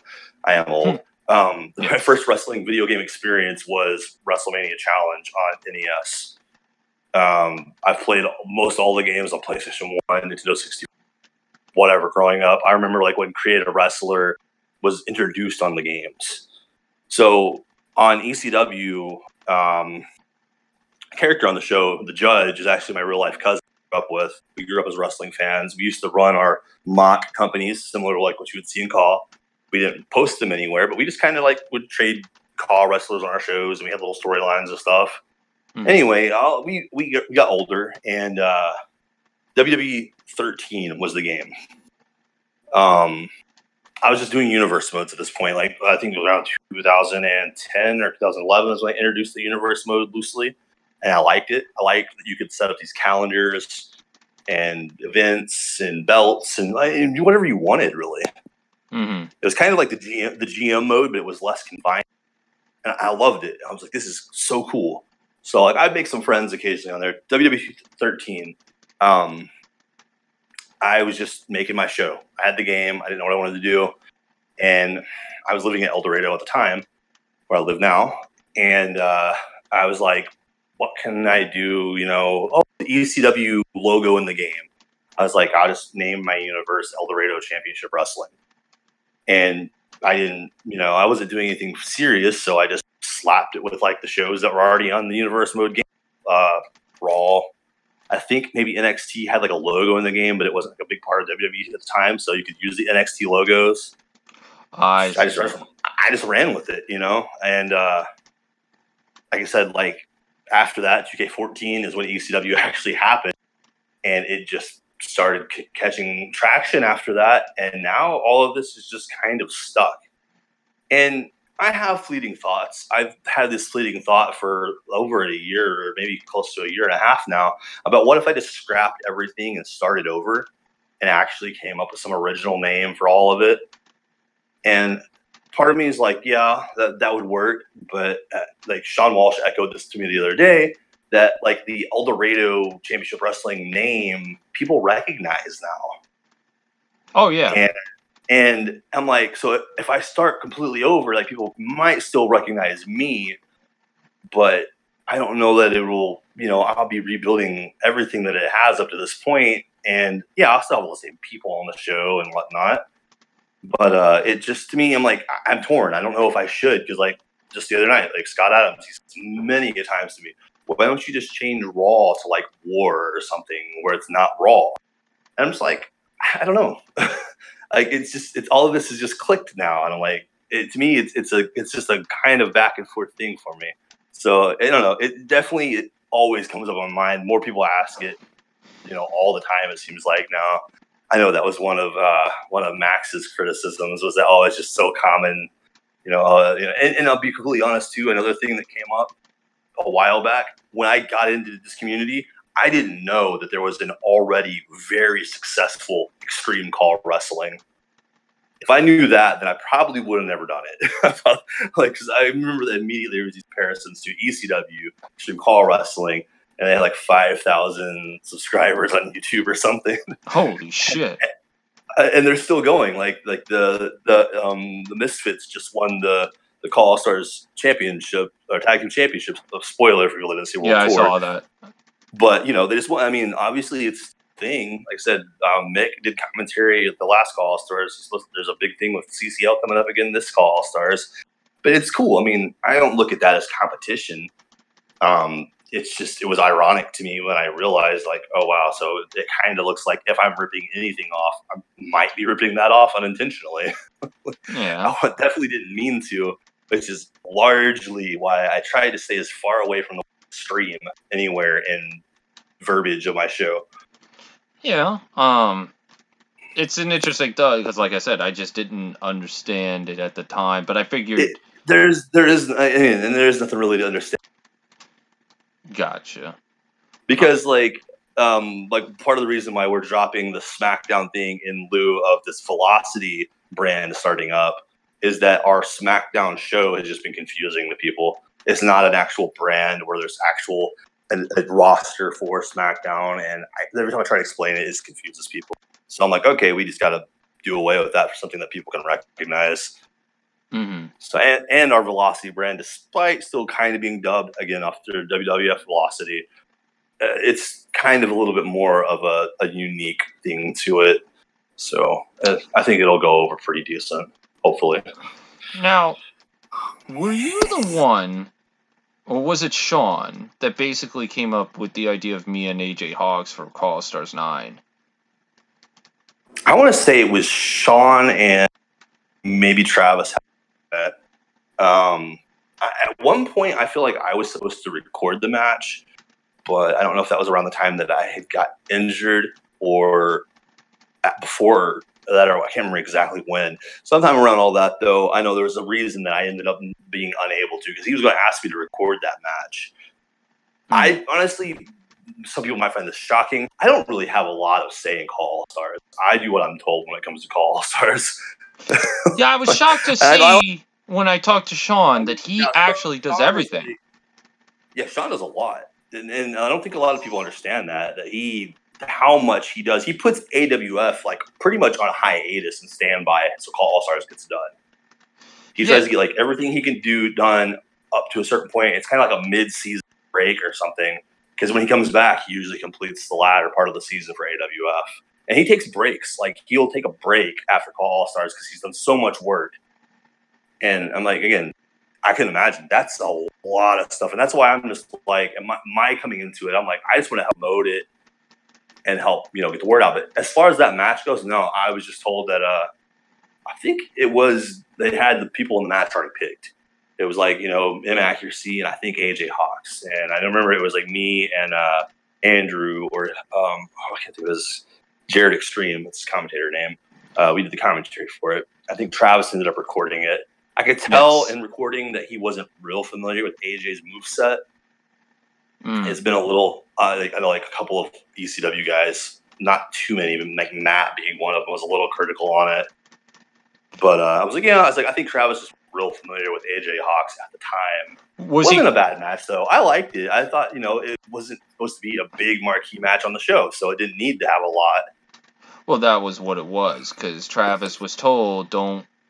It's it's a mid card match, so you don't need to go balls to the wall heavy on it. So, because when I watched it, the first criticism I had was I made AJ look like a, a geek, and I I'm not for making my opponent look like an idiot because I don't benefit from that, and neither does he. Uh, there's no need to make the other guy look like a complete tool. Uh, so, and that was mainly my criticism with um, my match with Sean O'Connor at Conspiracy. I felt like I made him look like a complete and utter tool. Like I, I, I wouldn't have minded giving Sean O'Connor some shine. Let him beat me up uh, at at some point. Let him do a big spot on me. Instead, there was two, only really two spots that weren't all that great, and I'm the one that did both of them. I just felt like I'm not greedy. Like I, I'd want to give a little bit, so that way when Sean goes off and does his other thing, he still gets something out of it, and people will still take him seriously because hey, he hung with me and and was able to do this, that, and the other. You know the whole deal. So Yeah, and like, and like, I want to say if I the conversation, that like I think I, Uh, cutting off here. He, I don't know about the connection. Go ahead. I'm sorry. You you were cutting Oh. off. was it cutting out. Yeah. Okay. No, my bad. My bad. Um, yeah, I don't know. I remember the conversation it got brought up about who was going to go over, and uh, I said that you should go over. You're more you're more known anyway. You know, obviously Anthony. He doesn't care if he wins or loses in this stuff. Um, and at that point, I decided that we were going to eventually, which it has taken a long time to get to, but we were almost there. Get to this return match between you and him on ECW. So I was like, yeah, I'll give him his win back at some point. Um, but you know, I, I felt like you know you should go over. But yeah, it, at a point, kind of felt I guess a little one sided. Not too bad. I felt like he tried to balance it as much as he could, but yeah, again, hindsight's twenty twenty with anything. Oh yeah, it is what it is. But um, I, I I was glad to see that because now I've gotten to work with AJ Hawks a little bit more extensively and hopefully get a little bit more familiar with him as this feud continues. Because you know, Yeah, I mean, I I have like the next match without spoiling things and delving into it too far. I don't know that I've actually told you this like outside of it, so maybe I should catch you up on it. I'm trying to get people caught up on things again as I'm putting stuff together. Um, the next match is definitely, I think, going to be what people expected the CAW Stars match to be. I have like a you know special stipulation, some spots I've like looked up and stuff that I want to kind of put into it mm, and I just want it to be, you know, it's kind of already been built up to this point through ECW where a lot's going to happen between these two guys. I think, like on commentary, uh, Sean or Philip Ontario made this comment like, um, all these two crazy men. so it kind of, you know, when people have this like this big match where everybody really gets into it. I like it. You said this, I think, in one of the conversations on here that, you know, you're the heel, which is uh, when we talked about it when you came in, I was like, yeah, I want heel.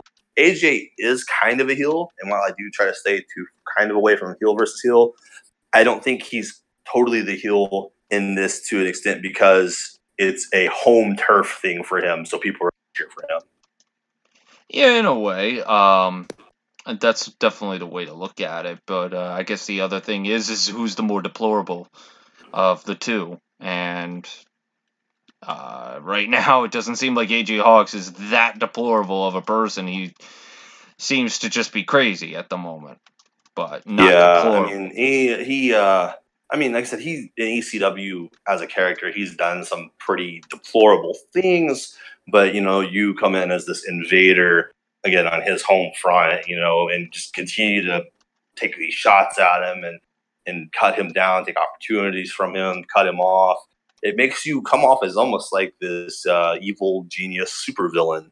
So that's kind of the idea, like a little inside look at, I guess, like how I look at it is I like this idea that inaccuracy seems to be a step ahead of them. Well, for now, until the story plays out, which everybody's got to wait and see. So, got to do that. Um, so, going back to um, the talent thing, so it it's mostly your son that you use as the talent, pretty much. And your that was kind of like that was kind of definitely I was going to try to push it a little bit more. I don't know that it really caught on. So uh, you know, I thought it was just an interesting story character kind of look is like because you don't see like you know second generation CAWs. You know, occasionally you might have like two guys that are like brothers or you know whatever you know, but you don't really see like oh this guy has had a son and his son's the wrestler. You know, in WWE second, third generation, huge. So I thought like oh, this is kind of interesting. You know, getting back before actual ECW, um, there was a point where like I had, you know, when we were planning um, being parents, like I made a, you know, before we chose the name Reed, I had made like a CAW or two of these like two guys that were supposed to be like my sons, and it was just like just kind of messing around with the idea, the notion of it, and then I mean it's just caught, you know, it's kind of something that I just kind of ran with now. It's like I interestingly, and I won't spoil like when or where. Like in my mind, although it's not on paper, I know as far as like an ECW RPJ has wrestled a few matches here and there.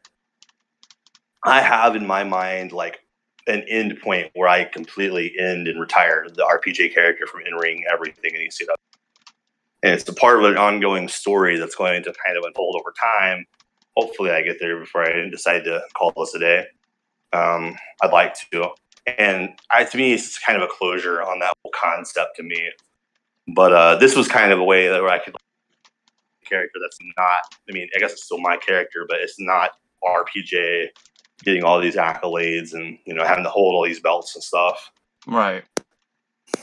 Well, again, it, it is interesting, and I I can uh, definitely give you pointers on definitely going more original with that because I don't think it, like you said, anybody is doing that sort of thing at the moment because I, I think the only other person that's going to have that opportunity is Scott Adams because obviously he's got one on the way. So. Yeah, I mean, you know, like should he choose to, yeah, the option would be there. I don't know. I said I, I, I like I try to look at. I guess it's because in a way that again, like the ECW acronym and and the names that I've chosen for my brands isn't original. You know, obviously another sound criticism if people want to go that route. So I try to like differentiate everything else that I do. Um, like I it, I guess and Chronic verified this for me the other day that he wanted it to only be an ECW thing. I tried to jump on Chronic versus Ben Hopkins because I saw them like doing this like kind of tongue in cheek feud thing over Facebook where like Chronic was like just like you know basically posting on his timeline like fuck you Ben. He started the whole "we won the war" thing and all this. Like it, it turned into this big hilarious back and forth between them. And uh, I was like, I want that, but as a storyline in ECW. I guess it kind of became them feuding like in CCWO and a couple other places too. But to me, it was like shortly hereafter, you know, Ben's blowing up. Ben's like everywhere now, and he's great. So um, obviously, nothing wrong with that. Chronic got a huge push, one of those titles after that. I didn't want to bring Ben and Chronic in and immediately put them in a title main event spot. Mm. So what I do, I bring them in and make them feud with each other in kind of a you know a fun way that's unique to ECW. Ben being cool as he is, another and Chronic too actually. They both came in and told me that they wanted to be in NXT to work with new people. So, so how what, what's the goal with ECW? Like, what is the overall um, picture you're trying to give everybody when it comes to El Dorado Championship Wrestling? Like, what kind of product are you trying to to deliver to everybody?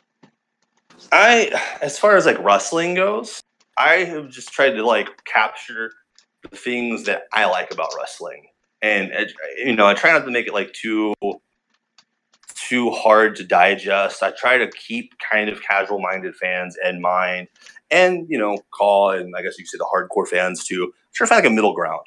Like I feel like people coming in. This is another reason why I've kind of stuck to like the known names for brands and stuff. I feel like if you've never been on a CAW show before, but you're interested, maybe you found it on YouTube or a friend told you about it, you know, you should be able to come in and there's no real learning curve here. So that's that's one thing. I try to make it very digestible for people. Um, you just kind of pick it up and go, and if if you like it, good, perfect. I've done my job. Uh, secondly, um, I'm gonna get off topic here a little bit. Um, sure. But like, I like I like the fact that, that uh, I've been able to establish new people that people haven't heard of before. That's become like a longer running goal. Again, with me removing myself from the focus and putting it on other people. But yeah, as far as like I guess if you call the product itself, I just try to take things that I see, whether it's like you know, obviously we can sit here all day and criticize current WWE product, but there are good things in the product too. There's still good feel good stories. There's good heels that help, you know, build a good baby face in that story. I try to take those things and I don't try to like copy exactly what I see, but I try to take ideas, you know. I think the the basic heel versus face narrative, um, when you strip it down, it's very easy to uh, say, all right, this is my this is my guy that I want everybody to cheer and this is my guy that I want everybody to boo. You know who your guys are. And then it's just me applying them in some kind of a wrestling story that makes sense. Sometimes it's more simplified than others. Um, I know a lot of guys come in and pitch these big, illustrious ideas for their guys. It has to connect with people, first of all. You know, why do people not like your character? What about you do people not like? What can we make people not like?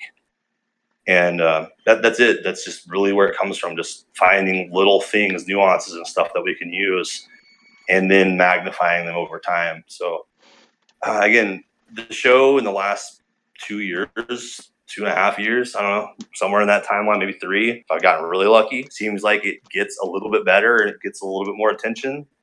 So I feel like something's kind of being done right there. Do you feel that uh, you have reached the full potential for ECW?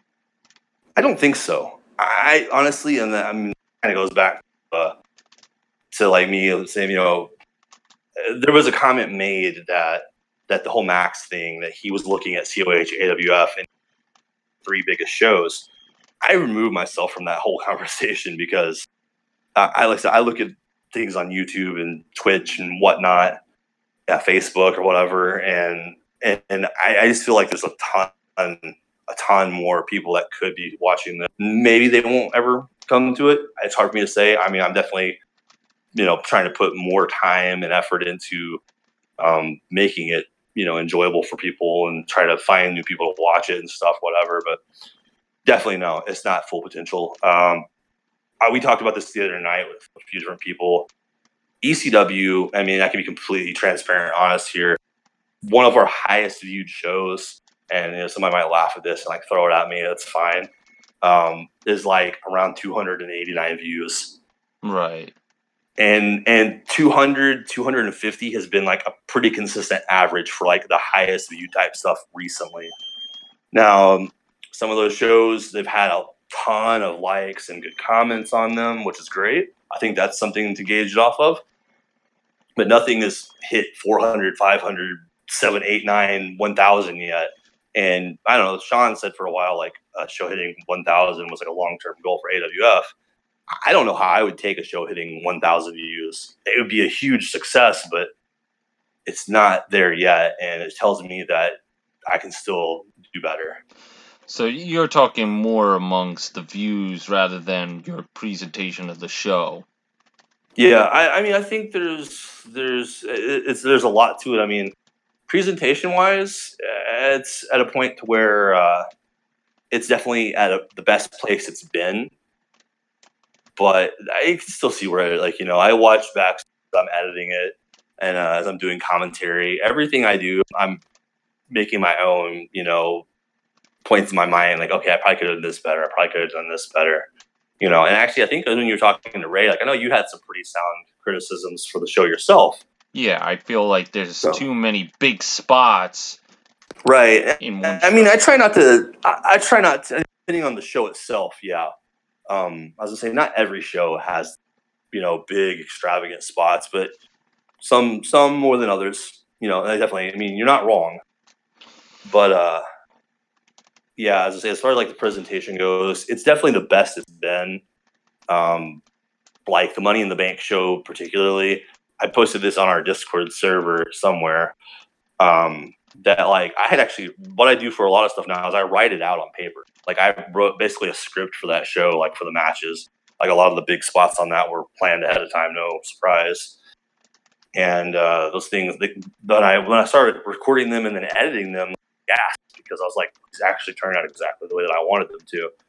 And then people reacted to them live on Twitch the way that I wanted them to.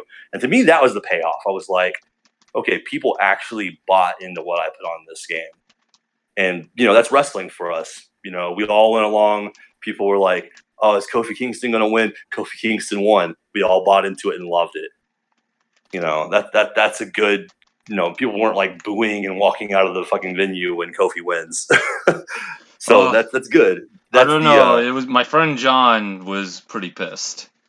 Okay. Well, some people. Uh, there's always there's the always majority, be, except for my one friend who hates everything that everybody likes. Yeah, there's always going to be a few people who have an opinion on it. I mean, Billy was very well documented for his opinion on Kofi Kingston recently, but uh, you know that was the expected goal is that Kofi Mania happened.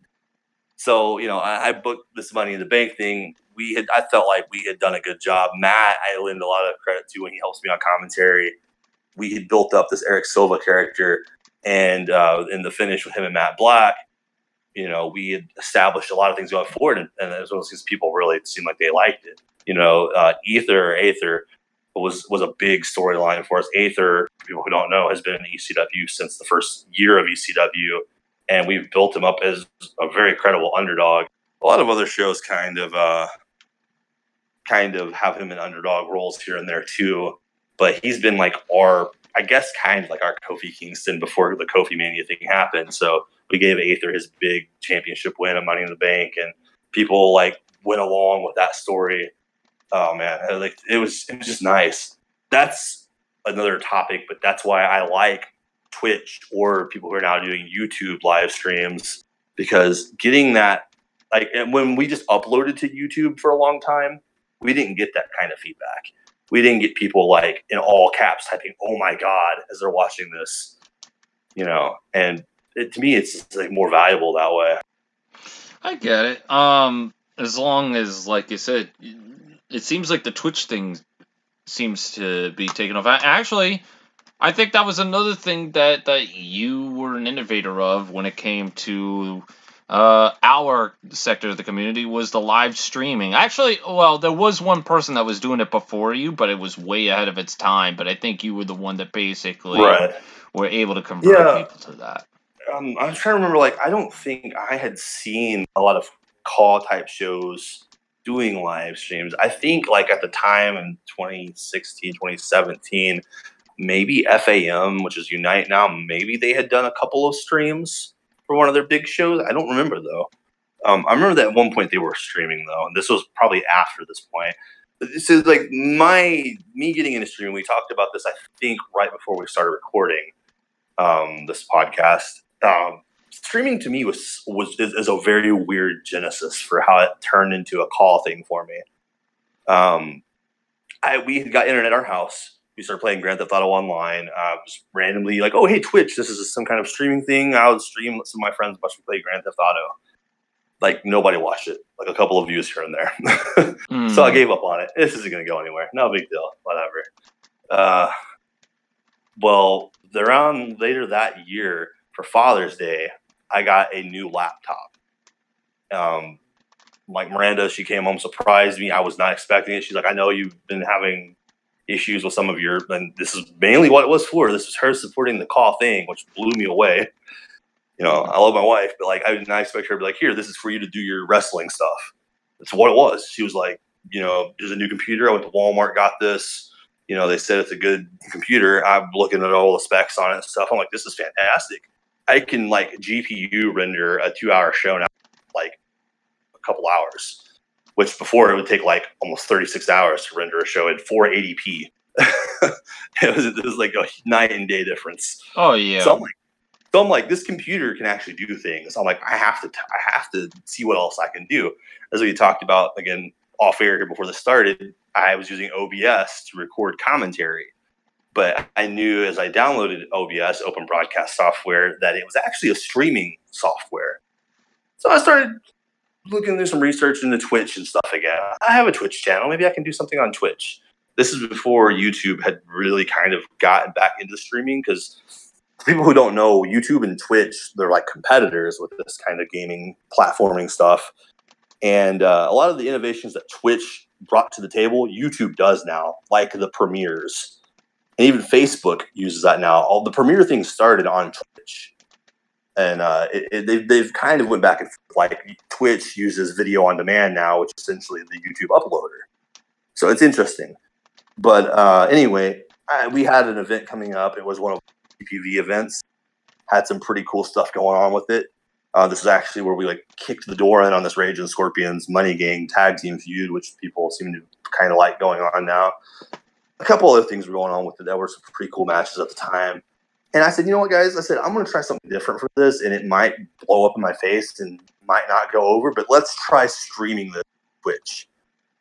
And uh, everybody's like, cool, yeah, sounds like cool idea. I said, you know, I mean, we're all wrestling fans. We'll sit down and sometimes, like in one of our group chats, and discuss Raw or something as it's live or WrestleMania or whatever's going on. Um, I said, what if we could all watch ECW together in one place? And people were like, yeah, that's a great idea. So Payback Over the Edge was our first stream, and it was like August of 17, I think, somewhere around there. Mm-hmm. Seems like August of 17. It was around that time frame somewhere. Uh, no joke. Like first stream, the numbers, and I don't exactly remember what how high they got, but somewhere around like 40 live views. Had a bunch of people who had never heard of ECW, weren't real familiar with what CAW was, the way that we do it, and tons of like great feedback on this. And I, it sold me immediately. Sold me. I was like, I'm, I'm doing this every time going forward now. Well, yeah, because uh, it it definitely helped you in the long run. But would you consider using YouTube as a streaming service? Okay, well, I would, except for uh, there's things on Twitch that I, I, do like a little better with the streaming. Um, Twitch, for one, as far as Discord goes, has a lot of integration with Discord, where like you can just like right click on my name when I'm streaming on, you know, the channel. There's different things like that. There's bots that um, when they work, sometimes they don't work, but there's bots that announce like it tags like everybody that's here, and it says like Ryan is streaming on Twitch. Click here you know, there's different things like that. There, there's like some little things like that. Um, I have, I think you could probably still use them on on YouTube, but I have bots and stuff within the Twitch stream that like post my links to the Facebook and Twitter and stuff for me. And it's things that I've just become accustomed to with Twitch that that work for me. And this is another thing too. Uh, not that I've like by any means got rich off of this because I haven't even paid for it yet because ECW streams did catch a little bit of traction, I did actually get to join the Twitch affiliate program. I never monetized my YouTube channel. It was never my goal to make money off of CAW wrestling. But I said, oh, I'll join the Twitch affiliate program where it goes. And uh, it was kind of like a pat on my back, an accolade to me that I felt like I'd done something cool. And uh, in, in joining that, actually, you're not able to stream on YouTube because they're a competitor. So that's why I don't stream on. So I upload to YouTube instead. So basically, if you're streaming on both sites, YouTube's not going to pay you a cent. Yeah, and uh, honestly, I'm YouTube. YouTube's uh, copyright and monetization stuff has always been really strange. Where like, you know, if you don't get the copyright strike or you don't get blocked or something like that, and I'm not sure what they're streaming how it works while you're live on YouTube because I've never really looked into it.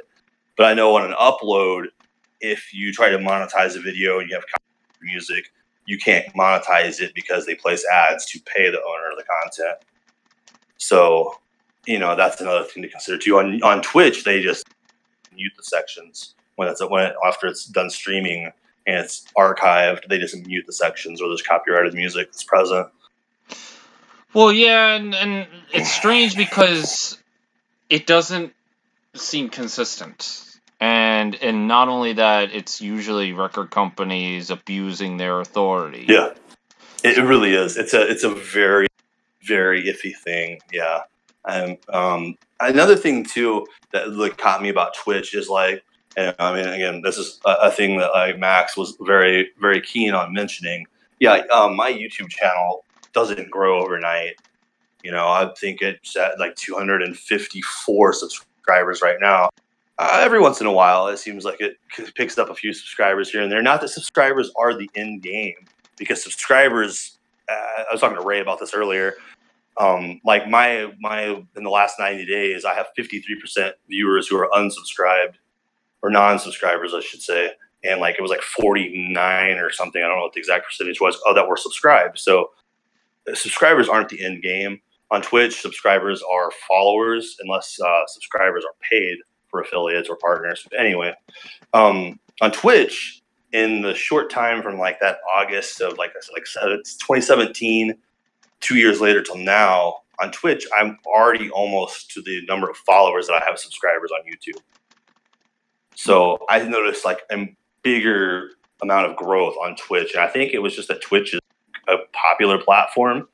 Also, uh, as we talked about at the beginning of this, YouTube is very saturated um, if you go look on a search on Twitch for WWE, there's not a ton of people streaming WWE games on there to begin with. And secondly, definitely not people putting in like produced, well thought out CAW shows. There's a few, but not as many as there are on YouTube. So Twitch is kind of like a new frontier uncharted territory. And if you have a very good product, you could blow up on Twitch.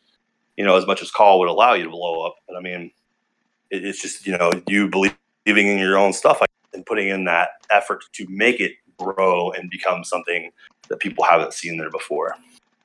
Right. Yeah. I I'm trying with Twitch, but right now it's just it, nobody's uh, watching my shit. I, I'll send Twitch, the link to everybody, and not one person's gonna even look. Twitch. Uh, at the same time, a lot of it is it depends on what you're streaming, how you stream and stuff. If you're just streaming, you know, other gameplay.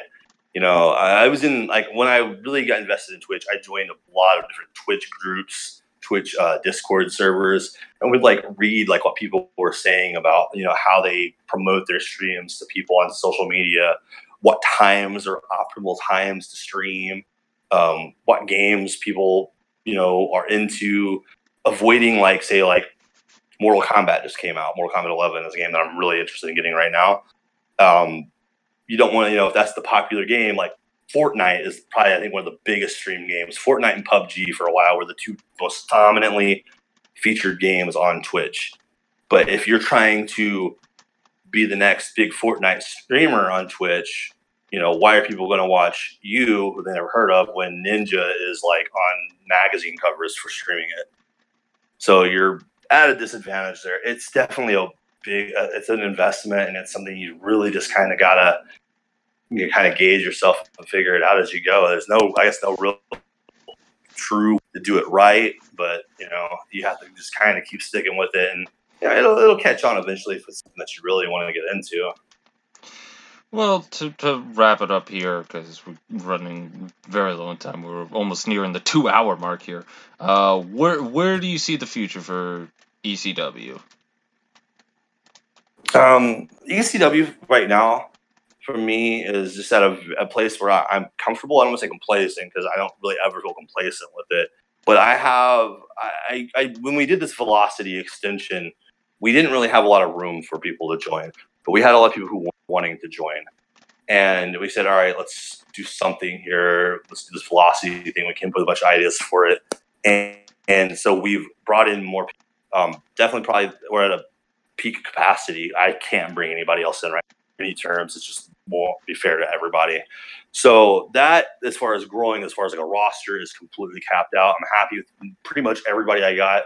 Sure, there's a couple things here and there that could change, but otherwise, for me, it's just uh, Matt, Matt Black, as people know him.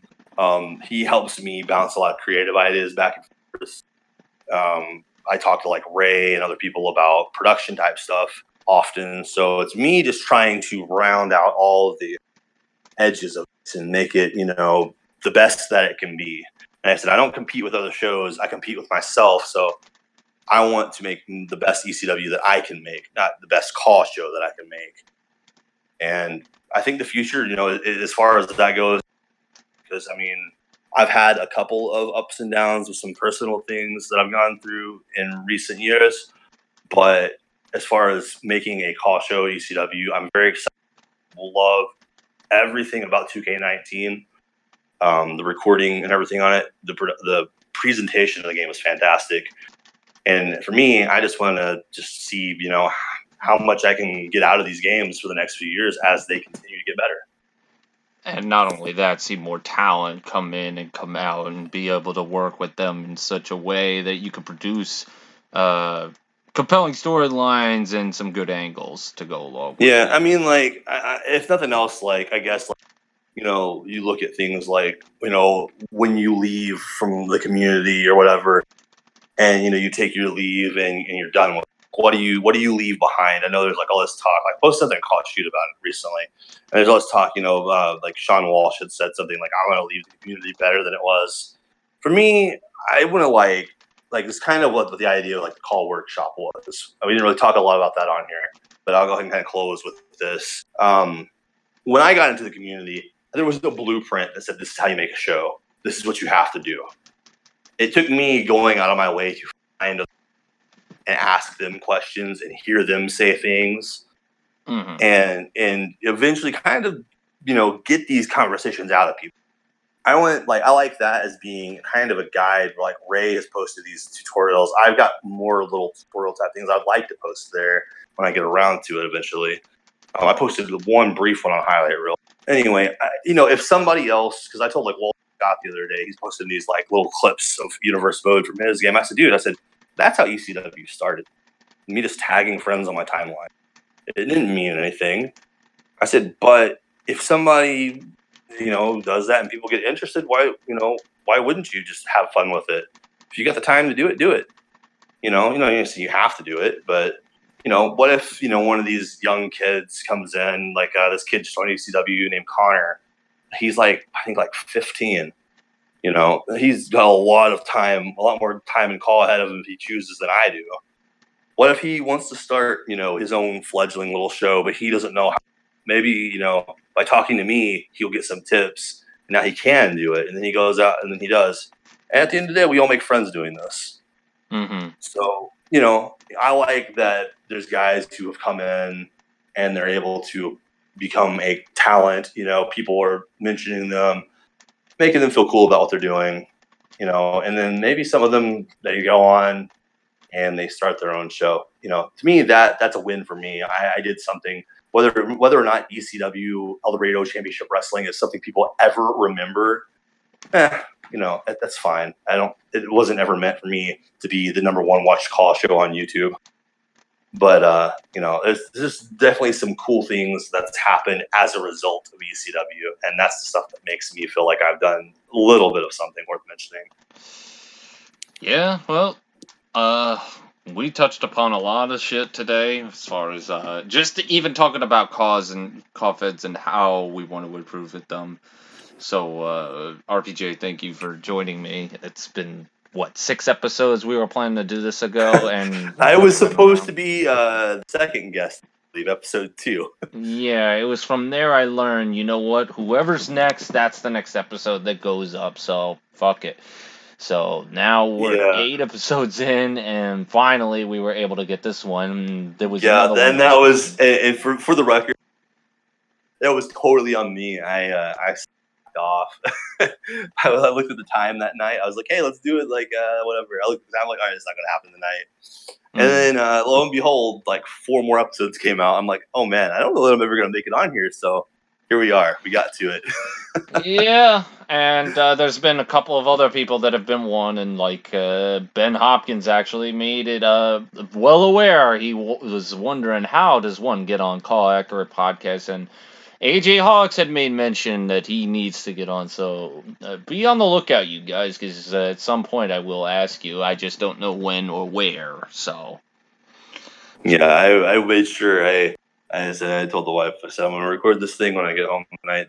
Just FYI. Yeah, basically. Like, I'm, gonna, I'm, gonna, knock it out of here. Make sure I make sure I don't delay it again because if I delayed it a second time, it would be like another 15 episodes before I showed up. yeah, so basically you told her that, yes, uh, th- this is way more important right now than, than, than uh, quality time with my wife. I got I, I got to talk about Caw for two hours. I like that. Anyways, RPJ, thank you very much, and uh, to everybody else out there who listened to this, uh, yeah, uh, just don't break any laws out there uh, uh, unless they benefit you. Just don't break any laws.